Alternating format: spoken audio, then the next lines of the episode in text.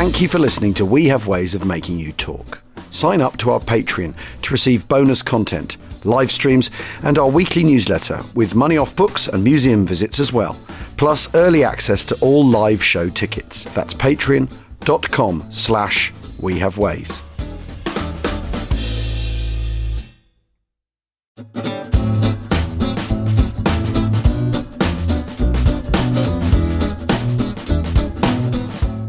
Arreta, arreta, which of course is Basque for Achtung, Achtung. Not that Spaniards in the Basque country were allowed to use their language during World War II. Franco suppressed the use of Basque, Catalan, and Galician.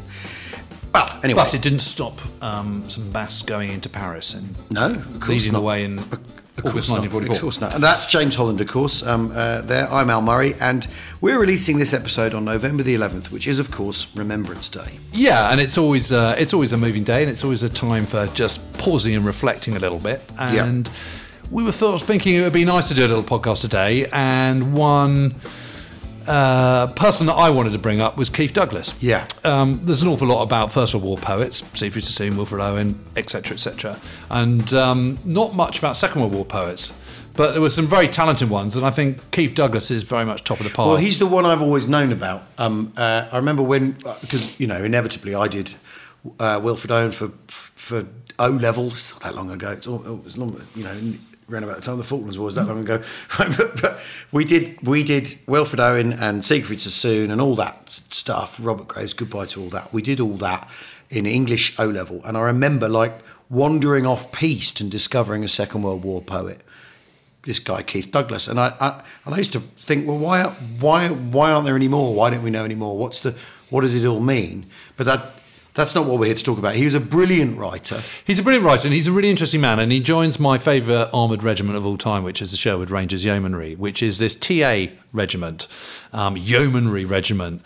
And they're extraordinary, really, because they go off to war in, in September 1939. They get sent to um, Palestine. There's this amazing photograph of them at summer camp in Lord Yarborough's estate in August 1939. And they're all looking like sort of 50 years out of date on their chargers, you know, with leather Sam Brownes and, and sort of, Yeah. you know, and ammunition pouches, all leather, leather, leather, uh, and, and looking very spick and span. And they go off, they look completely ill suited kind of to a modern war. They go off their chargers to Palestine. They're involved in one of the, not the last, but one of the last sabres drawn cavalry charges of war against Arab insurrectionists. they later on, their, their, their horses in early 1940 have a stampede and they're taken away from them. And then, kind of massively infra dig for them, they're made into artillery. And some of them get sent to Crete and some of them get sent to Tobruk and they're in the siege of Tobruk. An A squadron, which then becomes a battery, um, is uh, commanded by um, a chap called Stanley Christopherson. And David, his son, is a great mate of mine. And I Yeah. ended up editing Stanley's wartime diaries. And later on, they then, you know, once Britain manages to make enough tanks, then they get become mechanized. Right. And their first action, having been mechanized, having got over Crete, having got over over the siege of Tobruk, got over the losing of their horses and all the rest of it, is the Battle of Alam Halfa, which is the last time Rommel goes forward in the in the desert in Egypt, um, at the very end of August, beginning of September 1942, and a precursor to the Second Battle of Alamein. And as the war progresses, they perform better and better and better. And what's really interesting by studying Stanley Christopherson's diaries is you sense that there is this growing pride. They've gone over and it's all a bit kind of jolly hockey sticks and, you know, all a bit of a laugh and all the rest of it. And they're, they're rank amateurs and they become more and more professional. And by the time it's post Alamein, you see them sort of going, you know, they really want to train and learn and be better Yeah. because they recognise that there is a pride about this, but there's also their chances of survival are better if they're better, you know, if they're better trained and better Yeah. at being soldiers. Yeah.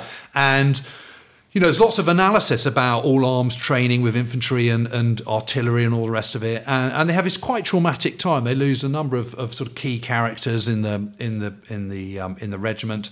Um, but after the Tunisian battle ends in May 1943, they're then pulled out and sent back over to Britain to be um, the spearhead of the invasion. They land on Gold Beach on D-Day, um, move into Bayeux on the 7th of June, and then on the 8th of June they're um, on the, they're overlooking Tilly sur Seulles, where they come slap bang crash into the Panzer as they're coming up from Le Mans. And Yeah. Panzer of course, is is the um, um, is is probably the best Panzer unit in the Wehrmacht at that stage, um, and they're the ones that have to confront them, and they stop them in their tracks. Yeah. Um, and by this stage, Douglas, Keith Douglas, who is joined the regiment before Alamein, he's a grammar school boy. He's not a hunt and shoot shooting, fishing, you know. He's not a chap. He's not a chap, and he's not from the Shire. He's incredibly short-sighted. He's incredibly vain. He's incredibly chippy, but he's also an incredibly sensitive soul. And he describes the people that he's with and serving with, with ultimately, I think, a, a huge amount of affection. And it's very interesting that, that he's quite rude about Stanley Christopherson, who he calls Edward in Alamein to Zem Zem, which is his brilliant memoir, which is also illustrated by his equally brilliant sketches, Yeah. incredibly vivid sketches of, of life of war in the in the Western Desert. He calls him Edward, and and you know he always sort of makes out that Edward is a slightly sort of slight. Um, not very sort of, you know, not a man of any kind of depth whatsoever, which I think is really, really unfair. Yeah. But what Stanley really objects to, more than he doesn't mind that when he reads the manuscript, what he really objects to is the fact that Keith Douglas has criticised his ability as a dancer. and that's what really gets his goat, and he gets him to change it, but not the kind of character assassination. But anyway, on the 9th of June, they're pushing down into a little village called Saint Pierre, which is on the other side of the Seulles from Tilly, Yeah. sur Seulles. And um, uh, no, on the 8th of June, this is where they first come against the first German troops. And um, uh, Keith Douglas sees these Germans coming towards them, fires a couple of pistol shots, and runs away. Yeah. Uh, and that's the first clash against Panzer. And the next day, they're in battle, their engagement. A squadron is in battle. And for no reason whatsoever, Keith Douglas gets out of his tank to go and talk to someone else and gets hit by a shard of shrapnel Yeah. and is killed instantly, gets a, uh, gets a bit of shrapnel on the head, and he's killed instantly. And he's buried at the Tilly Cecil um, cemetery. Like a lot of these cemeteries, when they're smaller, they're often a lot more moving than the big ones, where you're sort of just swamped by, you're overcome by the enormity and size of it. But sometimes when you're in these little cemeteries, you've got a chance to look at literally every grave. And there he is. Interestingly, on the hill that was occupied by the Panzer not not the Sherwood Rangers, until obviously it was captured by the Sherwood Rangers later on. But but it's a it's an interesting spot, and um, he did write this fantastic account of these guys just at the point where they're they're tipping from being rank amateurs to really rather good. Yeah. And I think what's interesting about the Sherwood Rangers is you can use them as a leitmotif for the British Army in the Second World War. They start the war needing to catch up quite a lot. They're a little bit behind the times. They need to get better, but by the end of the war, they're really pretty good. And what's interesting about Sherwood Rangers Yeomanry is they end up as the single unit in the British Army with more battle honours than any other. Wow. Yep. Well, I'm going to read a little bit of Alamein to Zem Zem by Keith Douglas, which is his account. This is um, him talking about radio practice in uh, in the in the in the desert. Here we go. Each speaker has his own code name, shortened after the initial netting calls to a letter and a number, or simply a letter in the case of a control station. We're quite inconsistent. Some of these letters change daily, some never change. Some are codes, some simply initials or Christian and nicknames, which gave us away to the enemy more often than anything else. All these disguises are used and interchanged according to whim. The enemy, who wants to find out what kind of formation we are and if he has seen us before, and a great many smaller details, is not much deceived by our mysterious asides. But this we are not to find out until later. Piccadilly Jim is accustomed to say, and in sanguine moments we believe him, that we have a good wireless discipline. This should mean that no one interrupts or speaks at unnecessary length and that every vital message gets through in one. In fact, it means that we keep off the air when Piccadilly Jim is speaking while he interrupts, dilates, or ignores messages entirely. No one ever interrupts or ignores him. For this offence, no stress of battle except death is an excuse. the result of this is clearly that whatever happens, Piccadilly Jim retains absolute control of the air and therefore of the regimental group. It may mean that he misses important information. There are painful moments when a somewhat facetious conversation of Jim's, Oh, there you are, nuts orange. That's just where I want you. I'm very pleased to see you. Look, I'm waving to you. I'm taking off my hat to you. I'm blowing you a kiss. Uh, over? And the required reply, Nuts orange, uh, okay, off. Drown an anxious message. King 2, act. Six enemy tanks advancing towards me on my right. They're out of my range. Could George ever go at them? Over. But in general, Piccadilly Jim is given a good idea of anything which is happening outside his own vision by the Crusader Squadron. From the first appearance of the enemy, a Crusader troop leader, well out in front of the regiment, sees and hears the whole action, almost as if it were a pageant prepared for his entertainment. For hours on end, it may continue to be exciting in quite an impersonal way. He sees a suspicious blob on the horizon, halts his squat turret, almost level with a ridge, and scrutinises the blob through his glasses. Pressing the switch of his microphone, releasing it a moment to see if someone else is talking, and pressing it again, he says, King 2, something that looks like a tank to my front, about three miles. I'm on your right. Over. King 2, okay. Off to you. Uh, King, did you hear King 2's message? King, yes. Let him keep bumming on, but be cautious. Off, says Piccadilly Jim to Edward. King 1, says Edward, calling the squadron. Slow down a bit and have a good look from hull down before you go swanning off over ridges. Over. Two OK off, three OK off, four OK off. King two, three, four. OK off to you. King five. Did you get my last message? King five. Yes. Over. King five. Well, bloody well, wake up and acknowledge. Off. Off. Caps the rebuke like a telephone receiver being hung up. We have two main sources of illusion: horses and cricket. Uncle Tom, what's going? What's what's the going like over this next bit? Can we bring the uh, unshod horses over it? Uncle Tom, I'm just going over beaches myself. You want to hold 'em in a, in a bit and go carefully, but after that, it's good going for the whole field. King 2, ack, says someone who's broken a track. I shall need the farrier. I've cast a shoe. Someone else is having trouble with my horse's insides. Could I have the vet? Metaphor changes. King 2, someone is throwing stones. I can't see where from. Yet, over. And a little later, Piccadilly Jim asks King 2, now that that chap has retired to the pavilion, how many short of a full team are you? As the action goes on, metaphors, direct speech, codes, sequences of messages are in- intermingled until a good deal of concentration is needed to disentangle them. King 2, there are a couple of 88s on that grey ridge to my right. One is near the brew up, and the other to the left of it, about two degrees. Over. King 2, okay, off to you, Orange Pip. Can you see those 88s of King 2s? Over. George 4, is that a vehicle moving in your front right? Over. Orange Pip, yes, getting gunfire on now. Over. George 4, yes, I reported it just now. Over. George 4, can you bring fire on it? King, have you anything to report? Over. George, one of your children came up in the middle of my transmission just then. When I was trying to talk to King, it's most difficult and annoying, and I won't have it. Tell him to bloody well keep off the air when I'm trying to fight a battle. off uh, to you. King, King, have you anything to report? Over. King, King, signals. Over. King 2, I think one of those guns is being towed away. Over. King 2, or whoever that is, get off the bloody air when I'm trying to talk to somebody. Off. King, King, signals. Over. King strength, Niner, I'm sorry, I was talking to my jockey. Could you say again, over? And so on.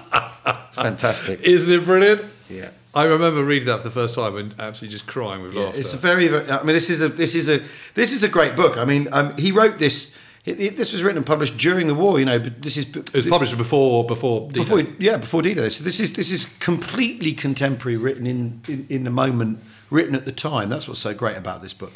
Anyway, he's also a poet. Yes, and the poetry is um, it's profoundly moving. I've got to say, you know that that's obviously very funny. There are some very moving bits in the book as well, but the poems are of a you know I think he ha- does have a touch of the black dog, um, Yeah. and well he might um, after what he's gone through. But but this is this is an amazing poem and. It doesn't matter how many times I read it, I always find it incredibly, um, it just really, really gets me. Um, it's called Vergissmeinnicht, which, as all you German speakers will know, means forget me not. Three weeks gone and the combatants gone, returning over the nightmare ground.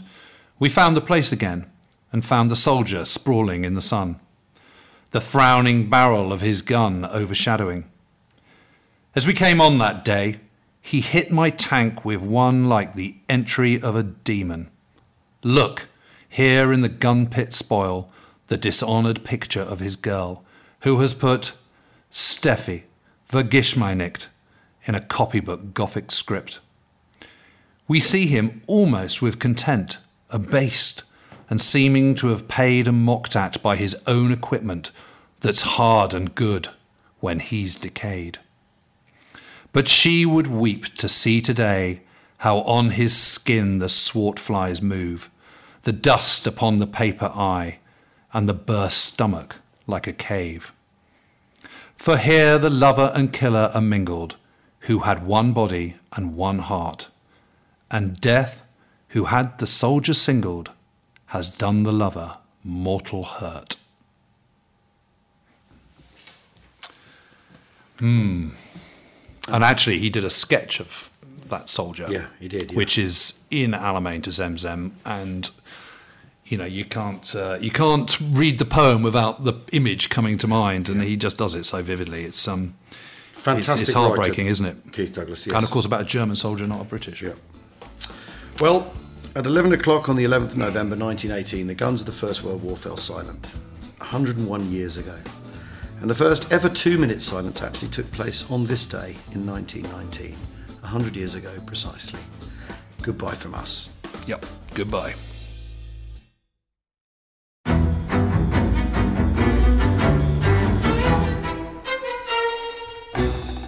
I'm Anthony Scaramucci, former White House Director of Communications and Wall Street financier. And I'm Katty Kay, US Special Correspondent for BBC Studios. I've been covering American politics for almost three decades. Welcome to The Rest is Politics US, brought to you by Goalhanger.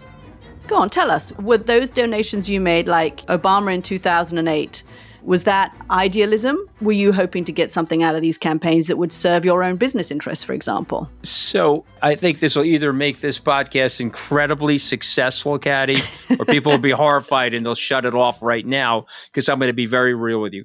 The Obama donation, I had gone to law school with President Obama. We were not classmates. I was a few years ahead of him. It was 2007. He was then Senator Obama. I had a check in my breast pocket. I went over to the senator. I said, Senator, I said, you and I didn't really know each other in law school, but I'm about to hand you a big check. Can I lie to my friends and tell them that you and I knew each other in law school? Well, Obama looks at me, had the best smile in American politics since Jack Kennedy. Forever. Yeah. He lights up. He looks at me and says, I'll tell you what, if you double the amount of the check, we'll take it back to Hawaii. Okay. And I looked at him. I said, You're done. I had another check in my pocket. I ripped it up. I doubled the amount of the check. And I'm going to tell you right now, I've been to more White House Christmas parties during the Obama administration than the Trump administration. In this pivotal year for the United States, democracy, and world affairs, Britain's biggest podcast, The Rest is Politics, is launching stateside. Uncovering secrets from inside the Biden and Trump inner circles and how they shape the world's most important economy, but also the global economy too. New episodes are released every Friday morning. Just search The Rest is Politics US wherever you get your podcasts.